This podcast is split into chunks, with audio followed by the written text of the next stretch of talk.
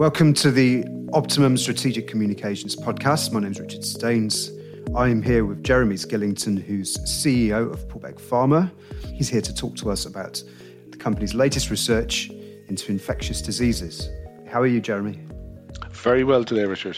Great. Thanks very much. So, the first question to sort of lead us into our discussion today is Are we at risk from another pandemic? And what have we learned from COVID?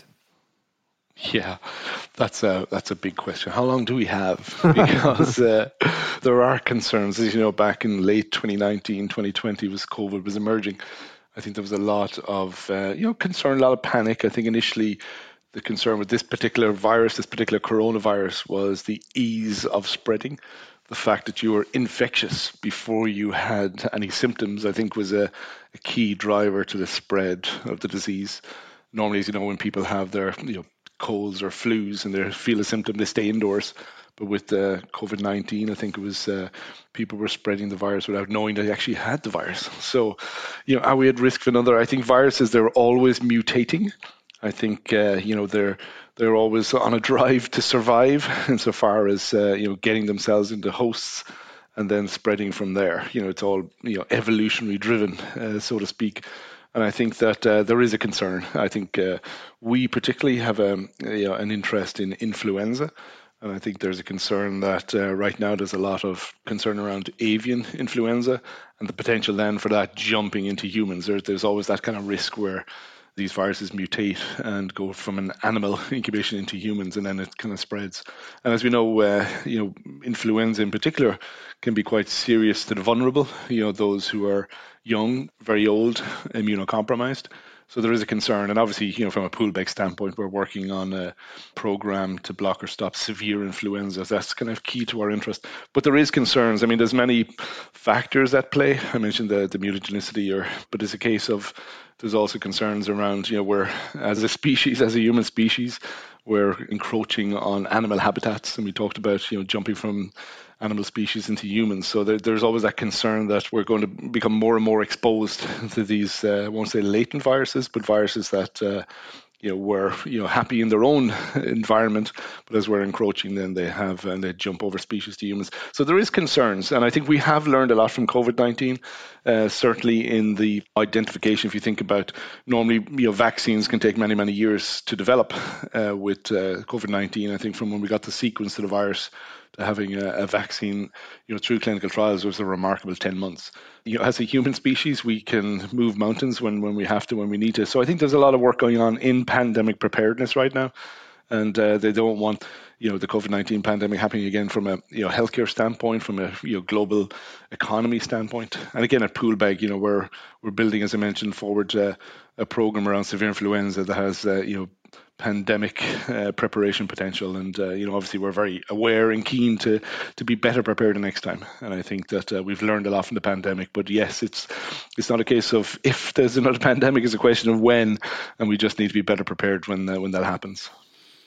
I mean, I think it's quite an interesting point you made about why COVID was so um, kind of destructive. Was this it was kind of the perfect virus. I mean, na- nature found a way, didn't it? Because in in a sense, because people were spreading it, without knowing it. And you know, there's mass transit these days. However, it had evolved, nature had found a way to exploit our weaknesses. So, I suppose that leads us to the next question, which is about AI and whether we can sort of use the power of AI to sort of second guess what's going to happen next and how is it changing this landscape for drugs research is, is what I'm kind of thinking. Yeah, yeah, no, it's, it's a good question. One, one comment that you kind of bring something to mind. I mean, particularly around the obviously it's controversial on the origins of uh, the SARS-CoV-2. The one comment about bats bats have a very unique immune system, and coronaviruses happily live in bats, and bats aren't sick. You know, they're happy to live there. But obviously, humans have a different immune system, so it's coming into contact, as I mentioned earlier on, about these uh, encroachment on you know animal habitats. But jumping from something like a bat, where the virus is is happy to sit there, the bat doesn't get sick, but then you know when it jumps into humans, you know we have a negative effect. But we have learned a lot from the COVID nineteen pandemic, and I think that you know, I mentioned about the the rapid development of the COVID nineteen uh, vaccines. I think there's a link there as well between how quickly the world can turn, the world of pharmaceuticals can turn, vaccine development, drug development. And I think that links nicely into artificial intelligence. And, you know, running along in parallel were the rapid development of uh, computers, supercomputers, you know, processing speed, Moore's law, etc. And I think that uh, applying these and you know, it's kind of quite interesting as Silicon Valley, you know, where a lot of this activity, uh, you know, begins and happens.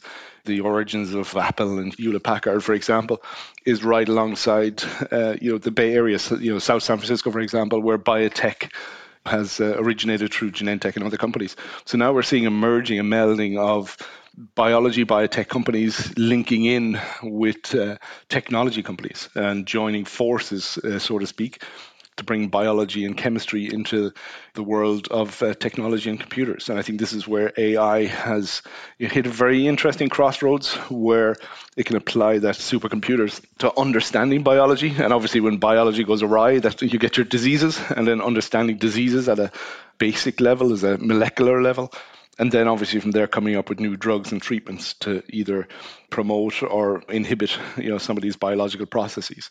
So i think it's a fascinating very interesting time right now for both uh, biotech and technology and as i say the intersection with ai and uh, you know when you look at companies like google and alphabet is a good example as well. They've just uh, back in 2021 released the structure of 330,000 proteins which included the 20,000 in the human genome. And biologists, you know, love having protein structures because they understand you know, what it looks like, what the shape is like, and then can design molecules to interfere with these protein structures. Maybe prevent activation, for example. So having this kind of AI-driven understanding of what proteins uh, you are shaped like, you can come up with drugs then to block, uh, say, activation. So it's been quite fascinating again to watch that, and it's rapid. I think the key thing here is that it decreases risk, you know, decreases costs obviously, but increases probability. And it's all about speed.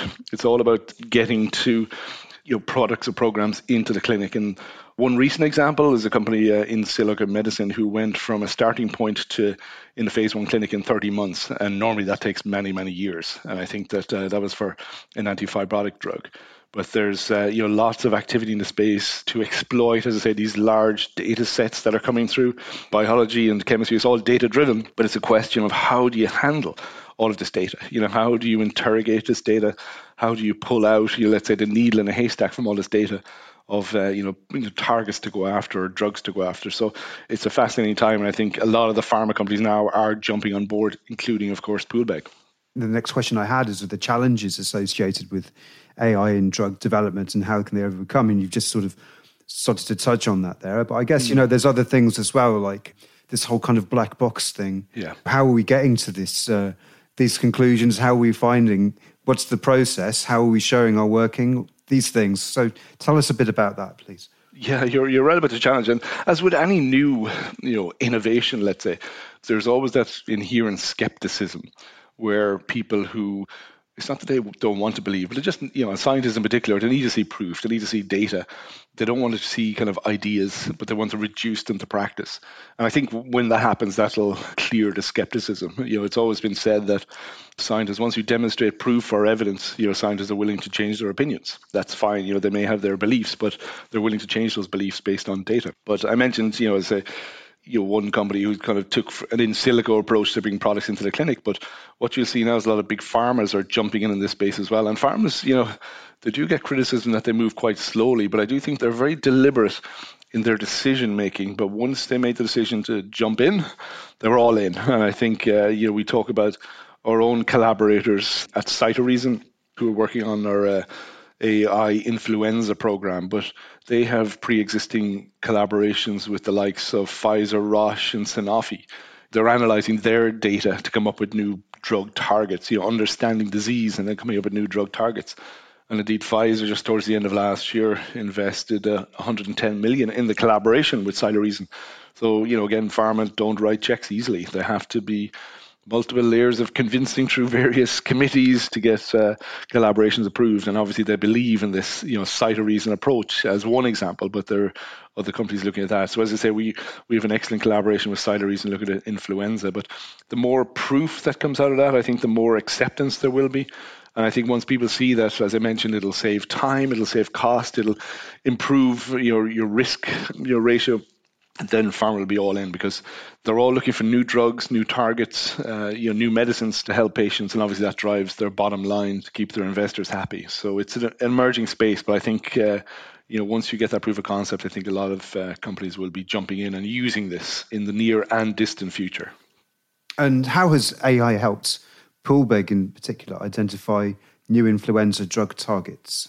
Yeah, again, you know, I mentioned our colleagues at Cytoreason based in Israel. We established uh, collaboration with Cytoreason uh, uh, last year in 2022. That Poolbeg, we have access to a large data set that's uh, called human challenge data. So this is where you get healthy volunteers you deliberately infect them with an influenza virus in a quarantine setting. These are normally young and healthy, you know, so they do get the symptoms where they get infected two days later, you know, they're not feeling well. And then they recover and you go home all healthy. But what we have is a unique data set of biological samples, you know, blood samples, viral load uh, you know, analysis, uh, RNA, let's say gene expression analysis, protein analysis, at two time points a day uh, when they're in the quarantine unit. So we have this unique data set to understand how the disease is progressing, how the patient's immune system responds to the presence of a virus. And then we compare that to publicly available data for severe influenza patients.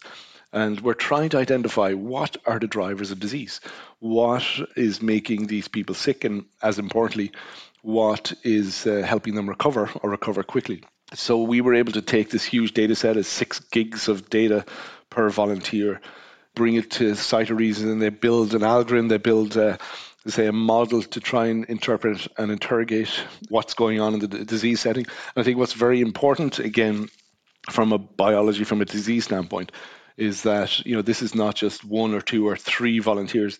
This is 130 volunteers.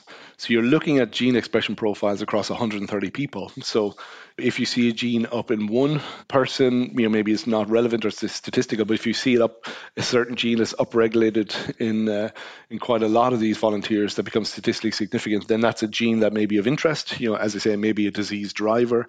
It may help patients recover. So these are kind of t- new and novel targets to go after. So we just uh, announced at the end of june we've come to a point where we've identified a number of targets that we believe are worth going after from a, an influenza standpoint. And uh, as I say, very excited with the collaboration. I say it's a unique approach. And uh, I will give an example. You know, we have a, a lead program I mentioned earlier on, POB 001, that's in uh, severe influenza. We recently had clinical data on that, but that took over four years for our colleagues at hVIVO, who we spun out of back in 2021, to identify an interesting target for severe influenza, which was P38 MAP kinase, and to test that. So that took about four years, whereas this collaboration with Cytoreason was essentially 15 months to come up with, uh, you could say the timeline is much greater contraction, you know, much quicker to get the data done. I think importantly for us, or excitingly for us, Cytoreason, as an aside, also saw that P38 MAP kinase was a target of interest. So that gave us uh, additional confidence in the in the initial work done with colleagues at hVIVO. But as I say, in a much shorter space of time, we've come up with uh, multiple targets now to go after. So this is where the power of AI came in. We had excellent data to bring in. I mentioned that the child data, this is where you have a known infection time. The data is very clean. As I say, you have all the kind of deep clinical assessments, you know, looking at uh, biological parameters and digital parameters and very unique data set. So I think perfect for an AI scenario to interpret and interrogate and again ultimately identify new drug targets. So very excited where we are uh, with that collaboration and uh, and what's come out of that uh, collaboration in particular. And uh, just finally, actually, I mean, I noticed you've got a couple of other things in your pipeline. You've got POLB01 as a CAR T companion therapy, mm-hmm. POLB02 and 03. So maybe just to finish off, you could just tell us a bit about where where things are with those, if that's okay. Yeah, yeah, happy to do that. I mentioned policy 01, the P38 MAP kinase, uh, we believe there's great potential for acute inflammatory conditions, including acute influenza. This is where the, the virus triggers the immune system. The immune system spirals downhill and causes a lot of damage through cytokine storm. So we believe we can block that. We recently got clinical data in our own challenge study where we see the drug is taken orally, it gets all over the body, it gets into cells, it finds the target, it blocks activation of the target. And uh, what we saw was uh, a dramatic decrease in cytokine release from this uh, LPS challenge, it was called. So, very happy with this clinical data. So, we do see applicability now from a clinical standpoint, moving into other diseases such as severe influenza. And you're right, you mentioned uh, uh, cytokine release syndrome associated with CAR T. This is a new innovative oncology treatment where the drugs work very well, but they have these unwanted, unwelcome side effects where uh, the patients develop, as I say, these cytokine storms, which uh, can obviously create their own issues, you know, keeping the patients in hospital, for example. So we believe now that the drug can be applied to that particular condition. So with the clinical data we have in hand, we're moving in that direction. We see great potential. We started the company focused on infectious diseases, which is in its own still in focus after the pandemic, uh, large markets to address but then branching out into other areas where are somewhat opportunistic, but where we see there's significant unmet need. And yes, we have a, a you know a pipeline 002, which is for respiratory viral infections. 003 is a, bacterial vaccine. So we're building out that. And as I say, what the outputs now from uh, from the AI studies will be uh, quite interesting as well to add additional uh, programs to our pipeline. So we've made terrific progress in a short space of time, as you know, as the AI has promised. So uh, we're happy to be, uh, let's say, one of the uh, the leaders in in the space and maybe demonstrating the, the potential of AI for you know, certainly uh, drug target discovery and then ultimately drug discovery.